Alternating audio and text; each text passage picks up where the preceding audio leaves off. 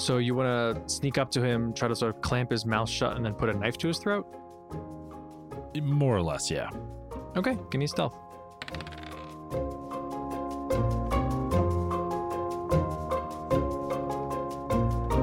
Live from the Mundangerous Fallen Tower in New York City. I'm your host, Shane. And I'm your host, Ishan. And welcome to Actual Play Episode 3 of Total Party Thrill, a podcast for game masters and players where we discuss our campaigns in order to inspire yours. In this episode, we're continuing our playthrough of the 5th edition adventure, Sunless Citadel.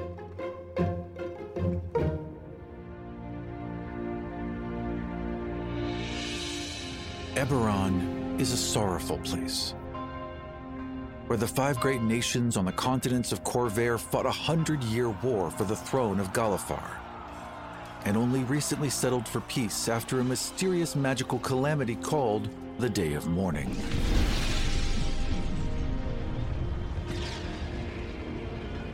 Eberron is a wondrous place where magic is studied and industrialized, and living constructs called Warforged rub shoulders with elves, dwarves, and changelings on elementally powered airships and lightning trains.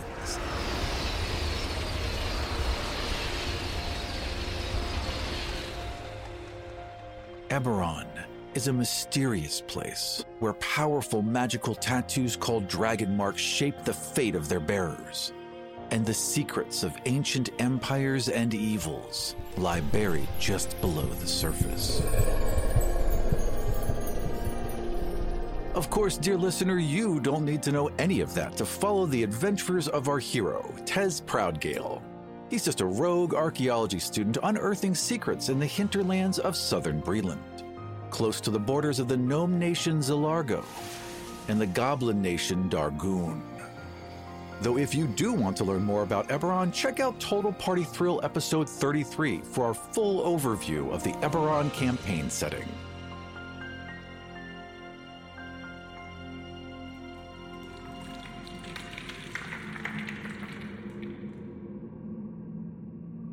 Tez Proudgale is slowly making his way into a fortress that has sunken deep into the earth.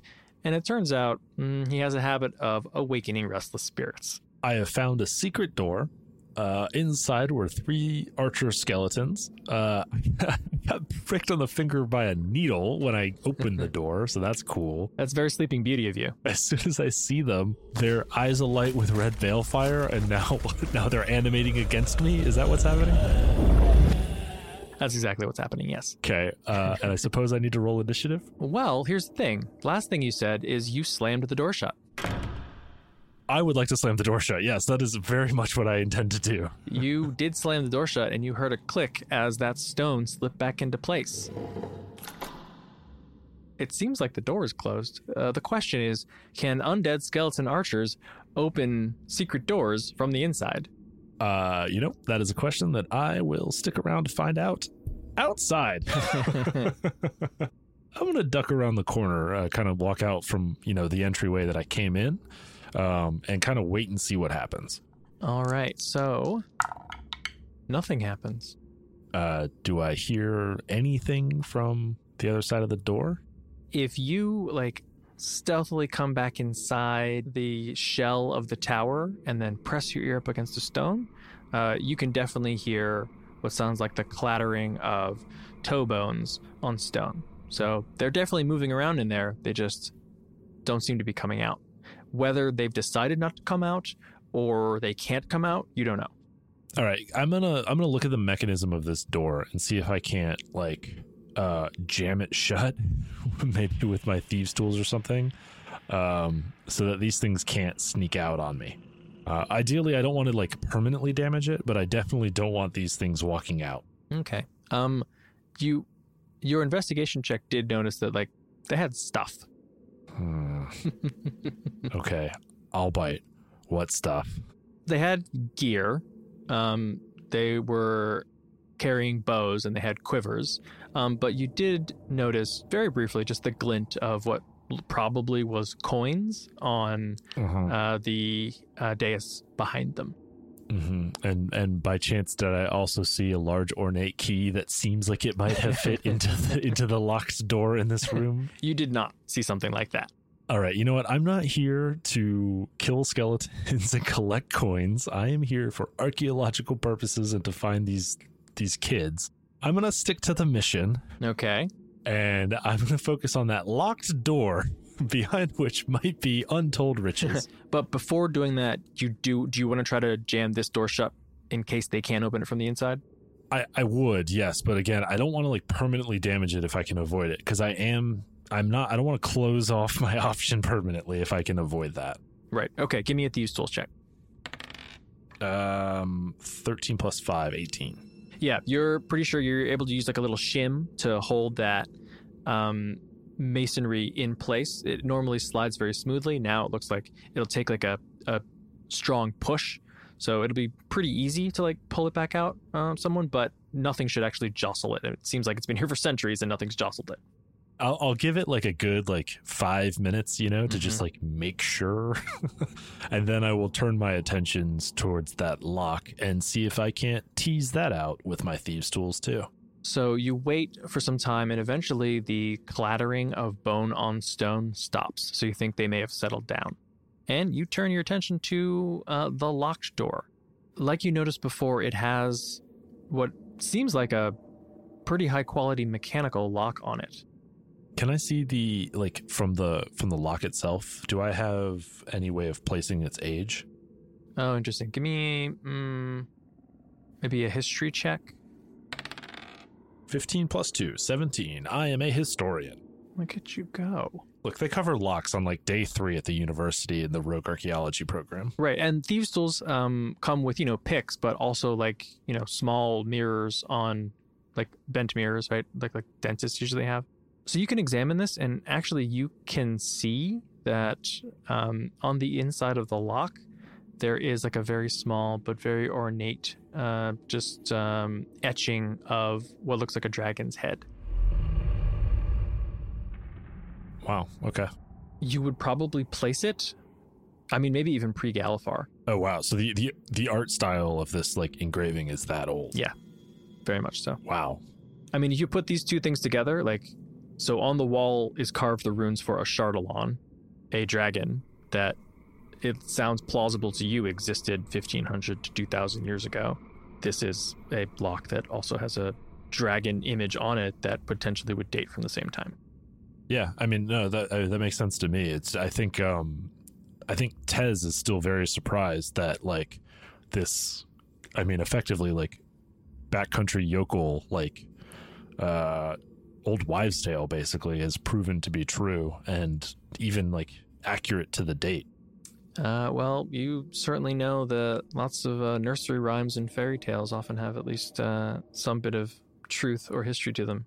If this has been here that long, everything else around here has been looted, but this hasn't because it seems like no one's been able to get it. Exactly where my greedy ass mind went, which has made this priority number one. So yeah, I'm okay. So I have definitely learned my lesson with a rude reminder, I might add, that these old temples and sunken citadels and abandoned fortresses are booby trapped. So I'm going to check this thing for traps before I go monkeying around with its inner mechanicals. Okay, give me perception or investigation. All right, I'm going to do perception. Nat 20. Ooh. 24. It looks clear. However, so you're examining it and just sort of like, you know, testing it, but you're not trying to unlock it yet. Right. You think actually there's more than just a mechanical lock here. You're sort of like things aren't moving just the way they should if only physics was involved here. You think maybe there's some sort of magical lock involved as well. Mm. Now, you know, as both a rogue and a historian, those are not completely impossible to bypass with mundane means, but they are much more difficult. Okay. Well, you know, you don't start the Rogue Archaeology program at Morgrave University if you're not already ready to tease open some locks. So I'm gonna go ahead and do it. Let's do it. Thieves' Tools check.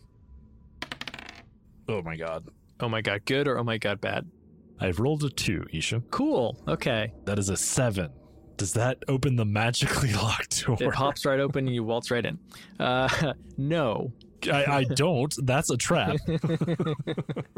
It does not open, and now you are 100% sure that there is magic also locking it. However, you think that this lock is such high quality that that result wouldn't have even opened just the mundane lock if you had dispelled it.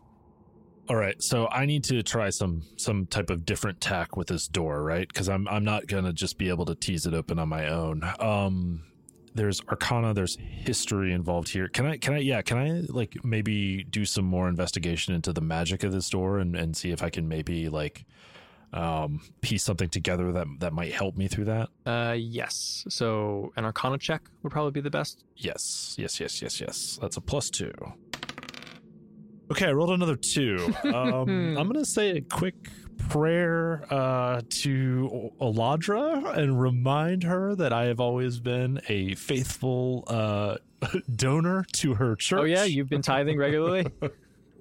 I wouldn't say regularly, but my family has certainly been tithing regularly, and that is always one of the things. Look, I'm a broke college kid, but my family always gives some of the proceeds of our raids to the church of Eladra, and I would like to remind her of that fact. Yes, and you very rarely raided her temples, I'm sure.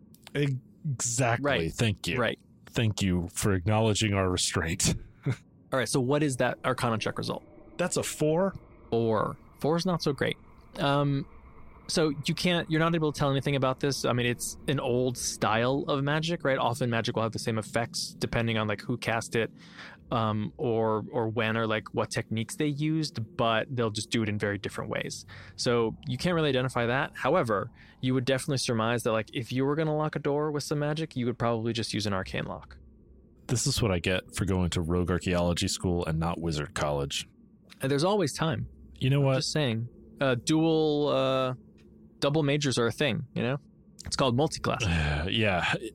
That's, double majors are a luxury for people whose families are still paying their tuition.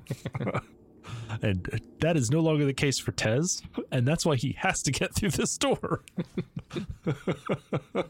There is another door that is totally unlocked. Yeah. I hate this. You can definitely tell that like there would be, well, what was your history check, or did you make one yet? I made a really good hit. My history check was really high. So you would guess that it was like 19. This is basically like a ceremonial door, which is one of the reasons that it's so heavily warded. But that also means that there's definitely going to be a ceremonial key somewhere. Right. Okay. All right. Time to find a key. Time to find a ceremonial key in the hands of somebody who doesn't know they have it. All right, I'm going to like make a quick sketch of this door and of this lock. Okay. For science. And then you're just going to go ask the skeletons if they have the key. They're going to be the last question I ask is of the skeletons. I'm going to go check that other door for any traps or malfeasance. Okay. The wide open door. Your perception 14 detects no traps. Then I'm willing to just kind of slowly open it and check what's on the other side, make sure the coast is clear. On the other side is a long hallway about 10 feet wide, and you can see at the end of it is a door leading to the north, but about halfway down it is another door leading to the south. Oh, sorry, actually. And at the end of the hallway, there's another door. So there are 3 doors. So there's one to the front, one to the left, and one to the right. They're wooden doors, but they all look the same, at least from your current vantage point. All right, and is the masonry in this, is this a stone hallway? Is it a similar kind of masonry? Is there any decoration on the wall or anything like that? No, this actually looks pretty plain. You'd guess it was basically used for defense, so there aren't any like alcoves or anything on the side. It's just like a clear straight shot. Okay. Then I will very carefully start creeping up this hallway and listen to the door on the left. Do you want to give me a stealth check? Yes, I would. There's Eladra. That's a 15 plus 7, 22.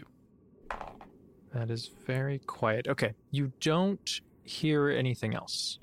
So you're able to move around this hallway, and you have access to any of these doors that you like. Yeah, I'll go for the door on the left. I don't have any sense of the layout of this, of like the whole sunken. You don't. Like the shape of the Citadel from like what sunk, right? Right, you don't, because it's sunken, you have no idea like how big it is or the dimensions, so you can't really gauge. Okay, so yeah, I'll just left-hand rule it and go that way. Okay. Because I started left-hand rule. I might as well keep going left-hand rule, right?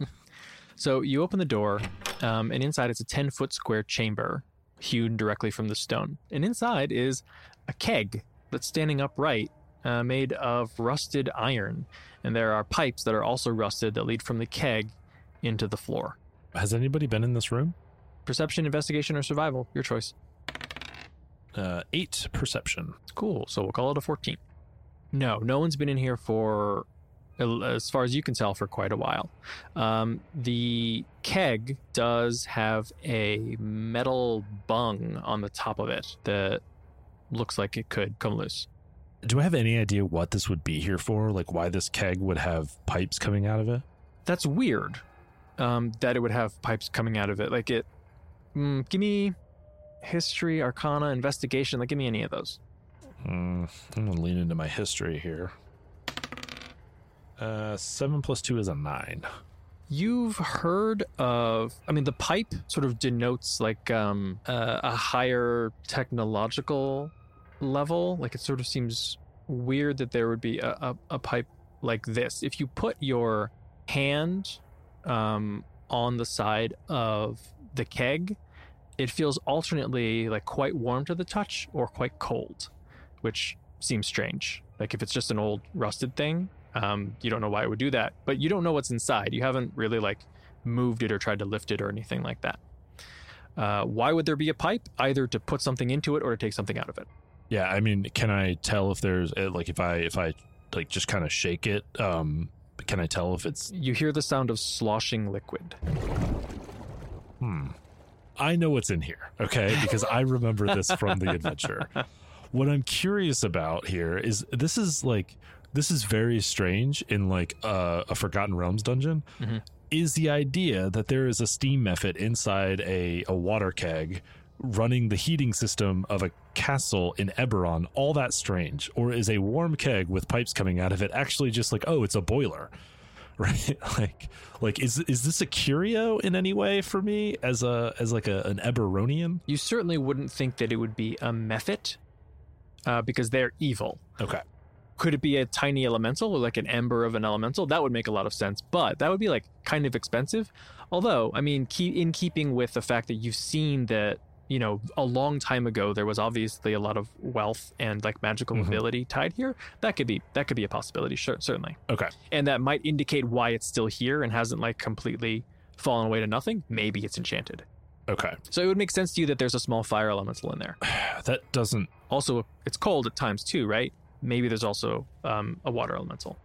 I think I will make a note of it in my journal and maybe even draw it because that might be curious that, given the age of this place, that existed already. Mm-hmm. But other than that, I think I'm just going to leave and keep going through the next leftmost door because I don't see that being of any value, right? Like bound elementals, if I can manage to like wrangle these things, are just not uncommon enough and not easy enough to transport that I'm that interested. You certainly know that they're not necessarily hostile, but they are dangerous. Right. Yeah. I think this is safer. I don't think kicking over the boiler room is the right move. Trying to stay stealthy. Yeah, exactly. I think I'm going to keep moving. So you can hear some sounds on the other side of the door at the end of the corridor. I'm going to just give this part to you because it's just to speed it up a little bit. On the right, you crack that door open and it's just an empty room. It looks like it used to be used for storage, but currently is empty. Okay. So now you just have the one door at the end of the corridor, and you can hear, if you put your ear up against it, what sounds like whimpering. It doesn't necessarily sound like crying. It almost sounds like a dog is whimpering. Do I know of anything that makes that noise other than a dog? Give me a nature check.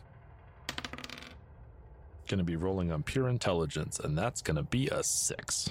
a dire dog, maybe? Yeah, okay. All right.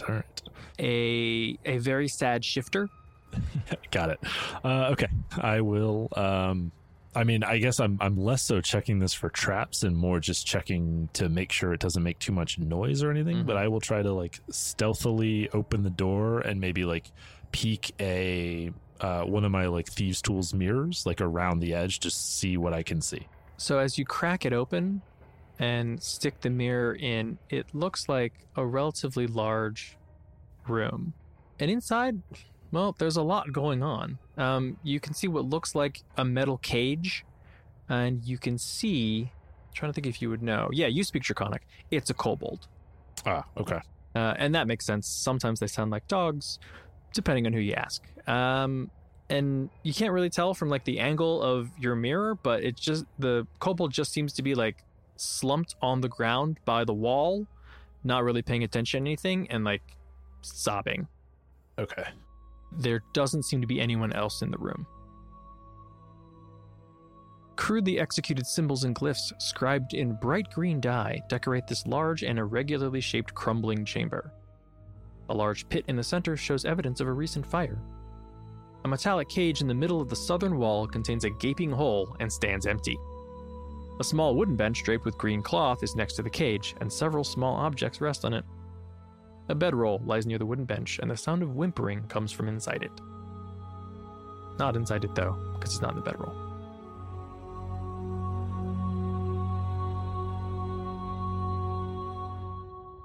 Okay, and no one else in there. That you can see, but you can see that there are doors and a passageway leading from this room.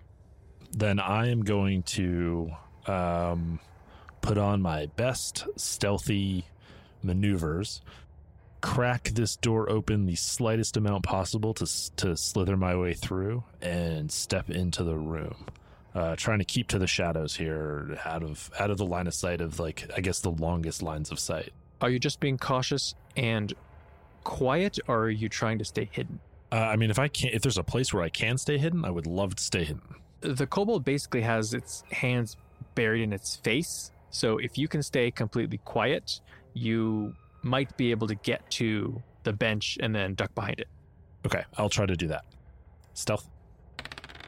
10 plus 7, 17.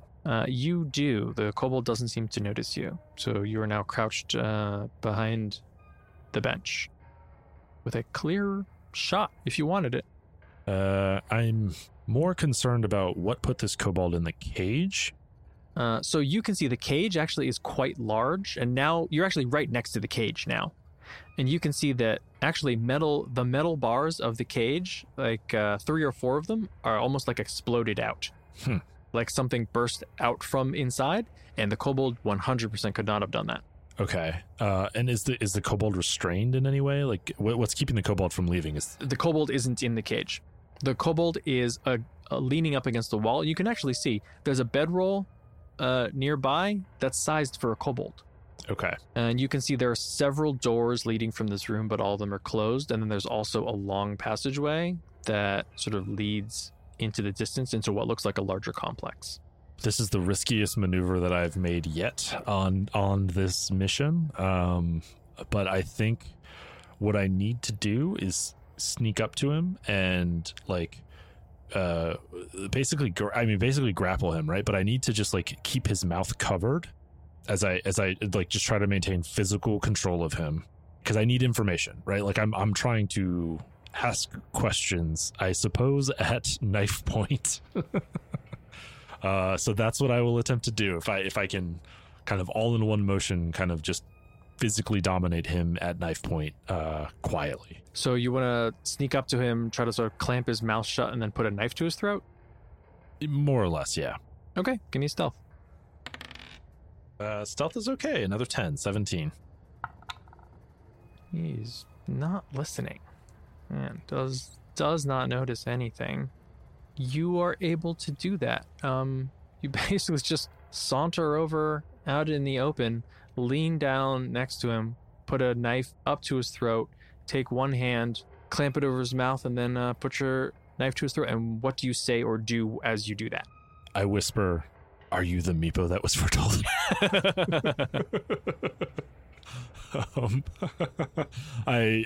No. First of all, I would like this to be tactical, thank you, because I am a rogue. I can make this look cool, not a saunter. But anyway, yeah, I think I will. I'll just like kind of whisper in its ear. Don't make a sound if you want to live. Okay, you duck and roll. Sure, okay. Thank you. It's on the tactical turtleneck. It's extra black. All right. You've got his mouth clamped shut. His eyes pop open as he feels your dagger at his throat. And he can't open his mouth, so he just squeals. I don't want to hurt you. I just want some information. Huh? And I suppose it's, I'm speaking Draconic to it, right? Because it's a kobold? Oh, if you want to, yeah. Yeah, you would know that kobolds speak Draconic. Do they speak common? Yeah, you don't know if they speak common. Okay, then I'll definitely, if they definitely speak Draconic, I'll speak Draconic because I'm fluent. I just need information. So like big tears are welling up in its eyes. They're sort of rolling down, but it sort of looks at you, looks around sort of for anyone else, or darts around, and then just like slowly sort of like nods its head. So without removing the point of the blade, I will like slowly release his mouth, I guess his snout. How many of you are there? There's just the one. Meepo. Is Meepo your name? And shh. Meepo is Meepo. I am Meepo. There's only the one tasked with keeping Calstrix, but Calstrix has been stolen. Now there was one Calstrix, but now there is none. Please do not kill Meepo. Meepo did not mean it. It was the goblins. The goblins did it. Where are the goblins? They're on the other side. The other side where they are scheming and crafty, and they steal our Calstrix, and they now we have no Calstrix, and there's just one Meepo looking out for him, and it was Meepo's job, and Meepo failed. How many of your kind are there? There's only one Meepo. Are you the only kobold? Oh, no, many kobolds. And how many of them are there? Please don't tell me their names. Dude looks down at his hands. 1, 2, 3... More than three. There are many. And they will be angry if you kill Meepo. They respect Meepo. They like Meepo very much. I think I already know the answer to this, but I would like to make an insight check. Oh God! What is Meepo's deception? First, I know that he's lying about his importance. That's obvious, but more about just the number of kobolds he's exaggerating. That's a 15 plus 2 is 17. Okay. Yes, obviously. Yeah. I mean, he's sad about something, which seems to be that the goblin stole a dragon, which sounds crazy to you. Yeah. Although you look at that cage and you go, I mean, I guess a wormling, or like maybe like a very young dragon could have been in there, and could a young dragon have burst those bars? Probably, yes. His name was Calstrix? Calstrix. Calstrix, okay.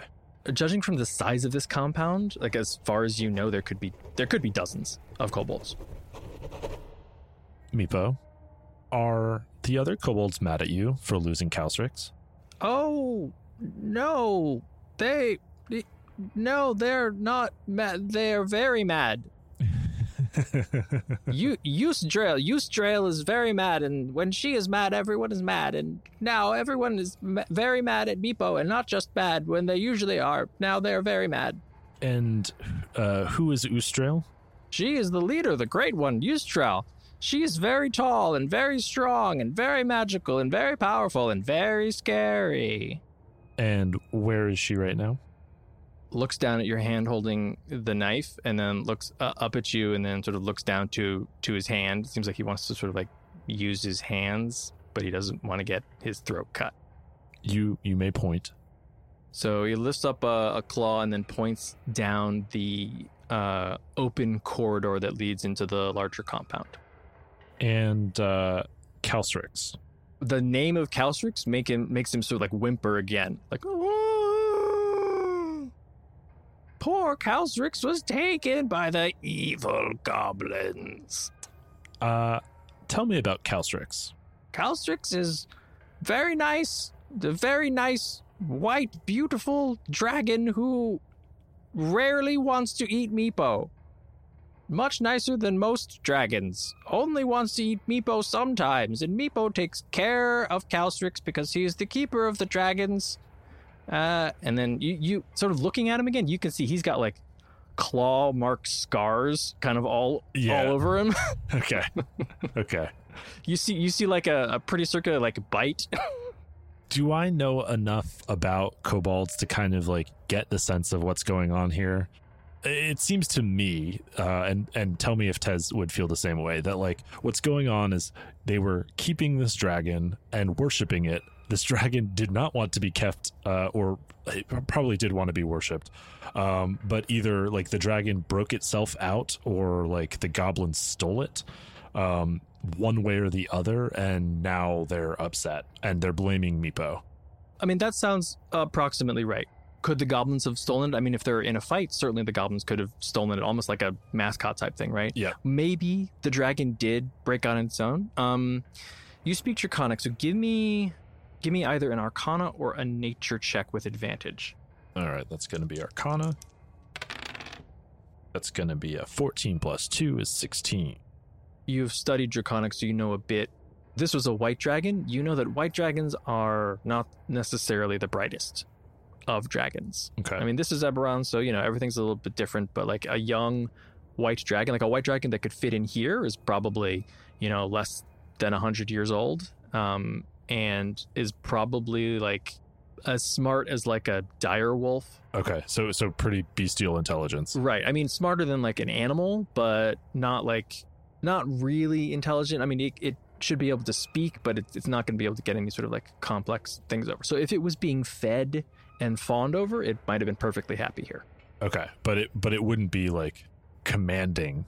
It wouldn't be leading the kobolds or like ordering them by any stretch. It would be not yet. I mean, maybe in a couple centuries. Sure. Okay.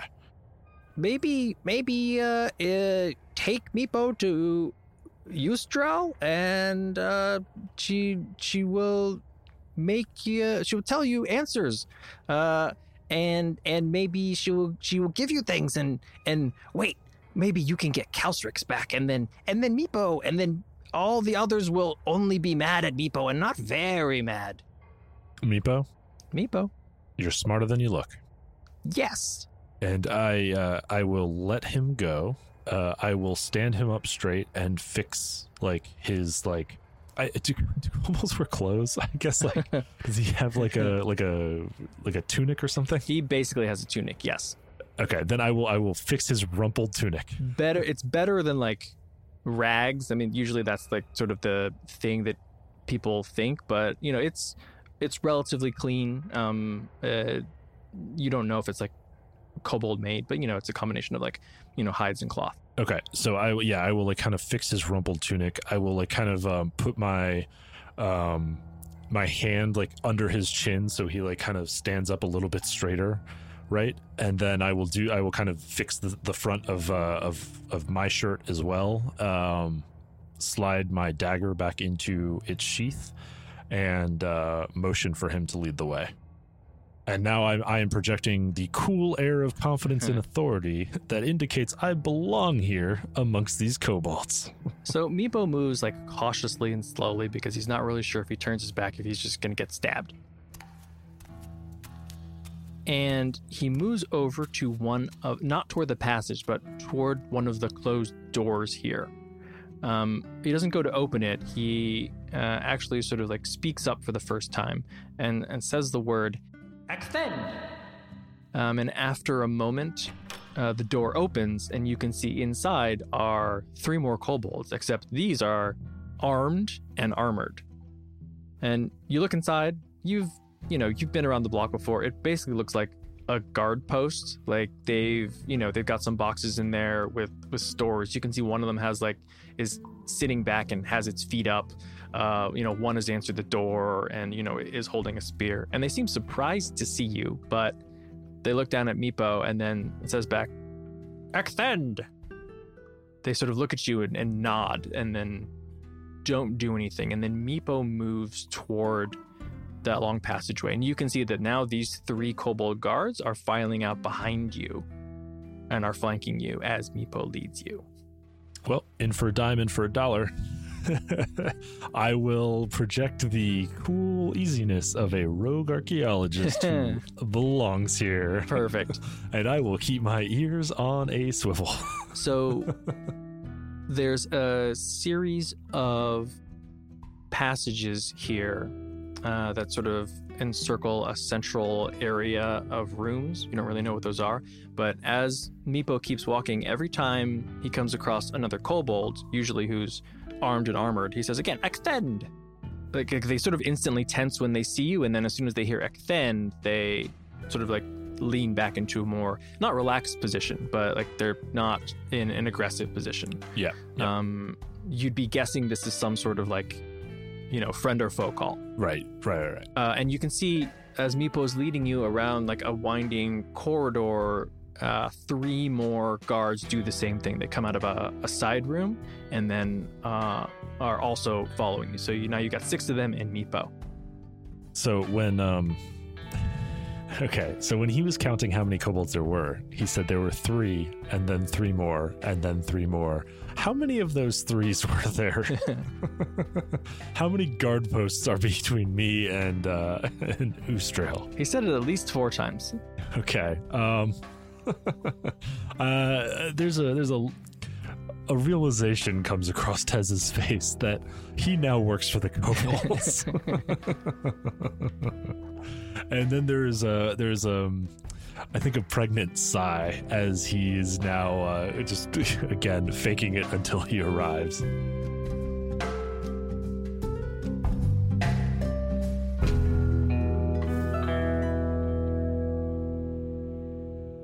He takes you around and you can see you enter a much larger room that has relatively high ceilings. I mean, for kobolds, it's like a vaulted ceiling. And there are pillars all along it that reach all the way to the ceiling that look like this was maybe a gallery originally, but the kobolds have taken it over. There are a couple of doors to the side, closed doors, and again one of those opens and three more kobold guards come out. There is another door that remains closed and nobody comes out. And at the end of this very long hallway is a dais and a throne. Arrayed on either side of this hallway are even more guards, and they actually seem like they're well trained. They're like standing at attention. They keep an eye on you, but they don't move. And there on the throne is a very large, very tall, for a kobold. And Meepo walks you right in her direction.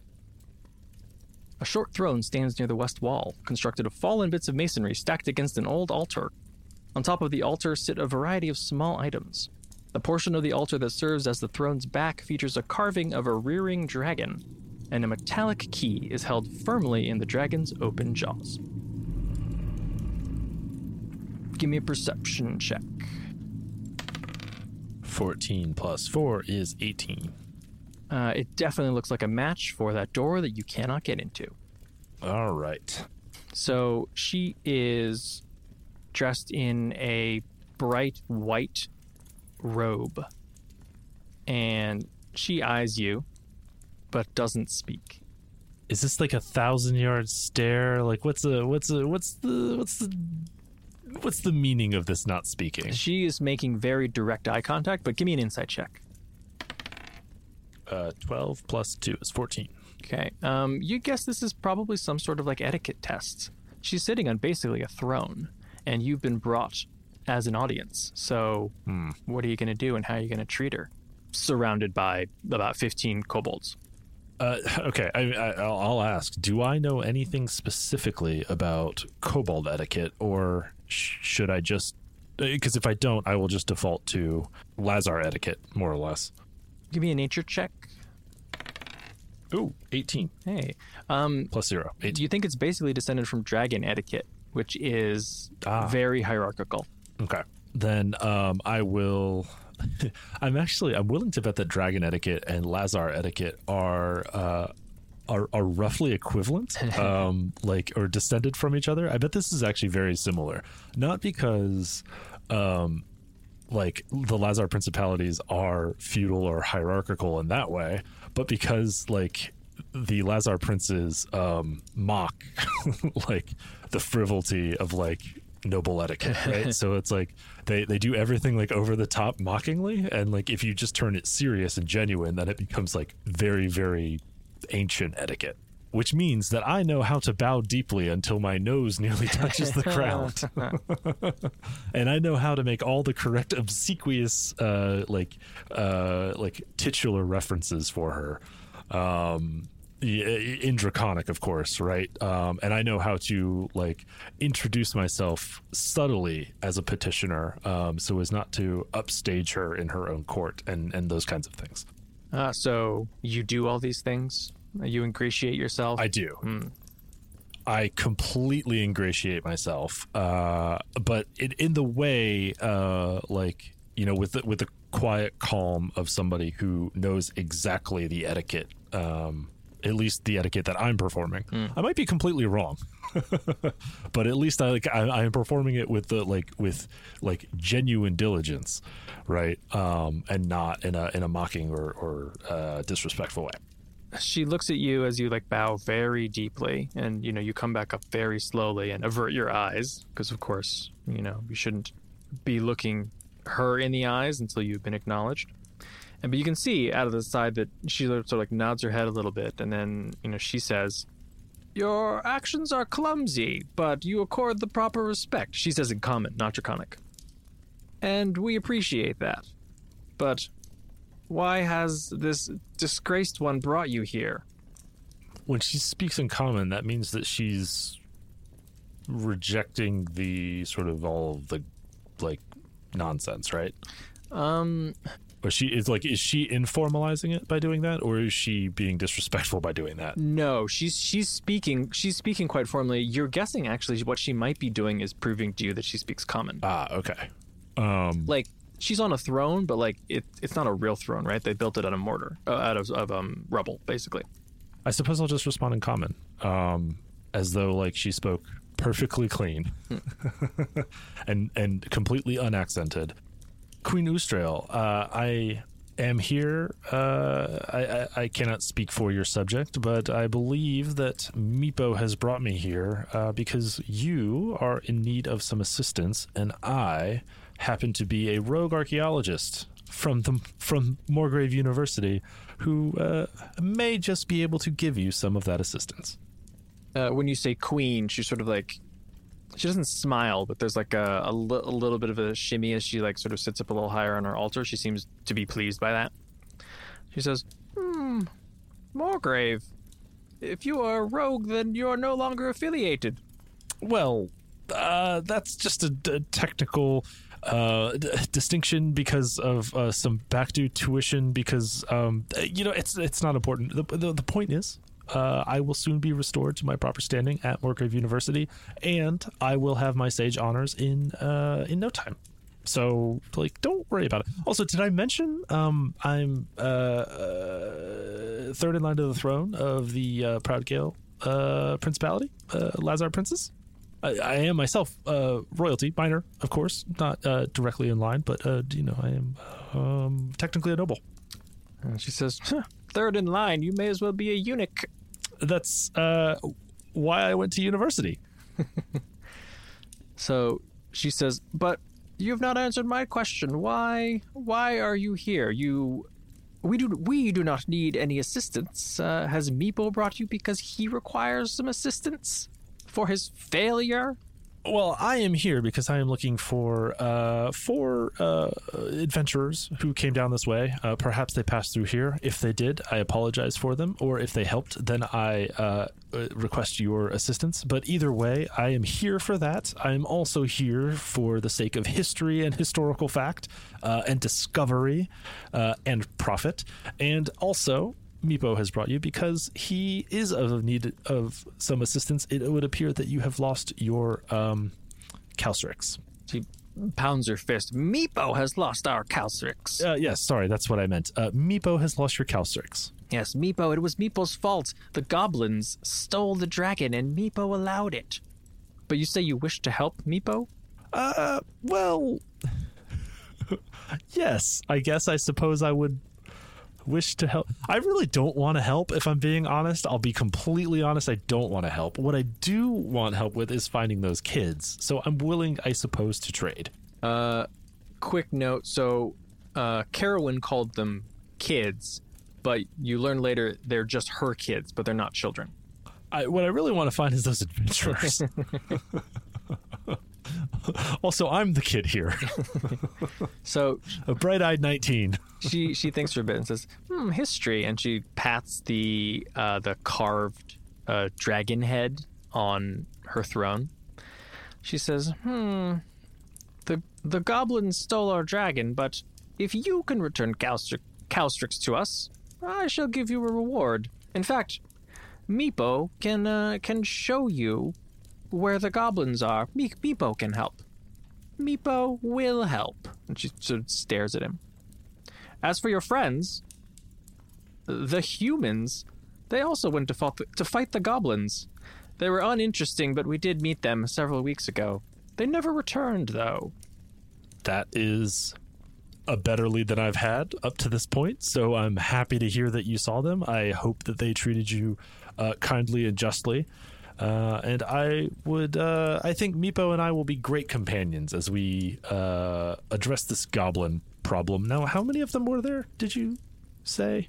Hopefully. The goblins? They're like rats, and now they are reinforced by the twig monsters. Twig monsters. And I'm, like, thinking back to earlier this morning. I'm like...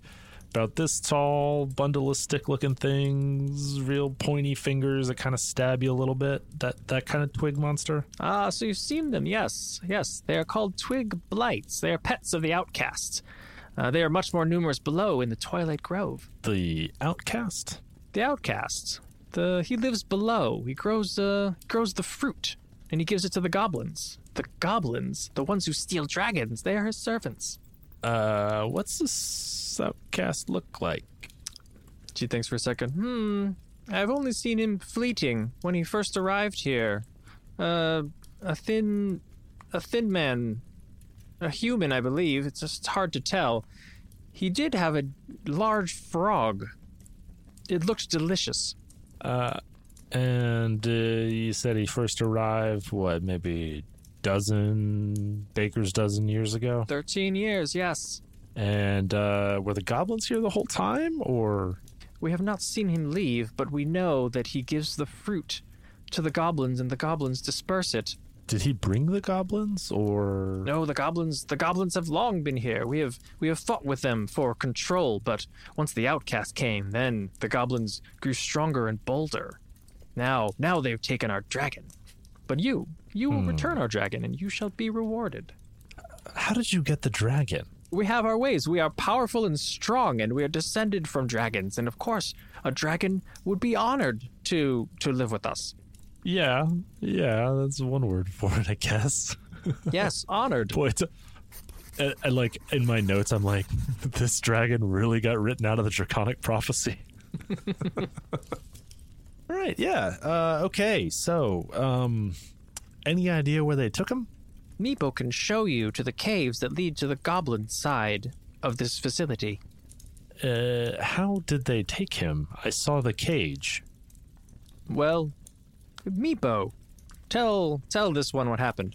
And Meepo sort of like almost shaking, terrified, and then realizes that he can talk, looks up at you and says, The goblins came and it scared Meepo, and Meepo... looked away, and then Calstrix burst out of the cage, but Meepo valiantly defended the dragon, but was overwhelmed by superior force of goblins. Meepo, how did they restrain the dragon? Meepo doesn't actually know. It is a bit confusing. I wonder which dragon wrote of this in the prophecy. And if they considered this fact. Your mention of the prophecy, all the kobolds kind of go like a little yip, and Yusdrael sort of nods her head and says, you know of the prophecy. I believe the prophecy states that you will return our Calstrix to us and you will be rewarded. I too believe this. It's good to have belief, mutual belief in the prophecy. Very well then. You are dismissed. I will bow deeply and thank her for her audience. Of course. And then she waves you away like she's no longer interested. Meepo, let's go. And I am now full on just ordering him around in front of everybody. Meepo has joined the party. So Meepo leads you down some of the same corridors toward the east. And then sort of strikes up a conversation. He seems a lot more relaxed. And he says, so how does Meepo help? Meepo is very smart and good with tools. Very good with tools. Okay with tools. Is learning with tools. Can probably learn about tools or magic. Magic is strong in Meepo's blood or is in Meepo's blood. Certainly, he is sure. Or Meepo could fight and is very strong and will become stronger as he fights. Which would you like? Meepo, I'm gonna level with you. I know a little bit about magic, but I don't know a lick of magic. Just don't have the talent for it. I know that you are an accomplished spellcaster. I can just tell. You just exude. Deep down, you're the best. You're basically first of your class at Cobalt College, I'm pretty sure. Meepo is very excited by this. He stands up a little bit taller, all 3'8". And you now have Meepo as a level 2 sidekick. Perfect. And we will figure out exactly what that means next week. Let's talk about how our listeners can get in contact with us. We do love hearing from you. You can tweet at Shane at Mundangerous. That's M-U-N Dangerous. And you can tweet at Ishan at Evil Sans Carne. That's Malice minus Meat. You can tweet at the show at TPTcast. You can also email us at TotalPartyThrill@gmail.com. And you can find us on the web at www.TotalPartyThrill.com. We're also on Facebook and Instagram at Total Party Thrill. And join the conversation on Discord. There's a link in the show notes. And we also want to take a moment to thank our Patreon supporters. Your support is what makes it possible for us to keep doing this show. So if you'd like to learn more, you can check out all our rewards at patreon.com/totalpartythrill. All right, what do we have planned for next week's episode? We continue this playthrough of Sunless Citadel, and we find out why Meepo is actually the main character. All right. Let's just call it right there. That's it for episode 3, actual play episode 3 of Total Party Thrill. I hope we lived up to our name, but either way, I'm Shane. And I'm Ishan. Thanks for listening.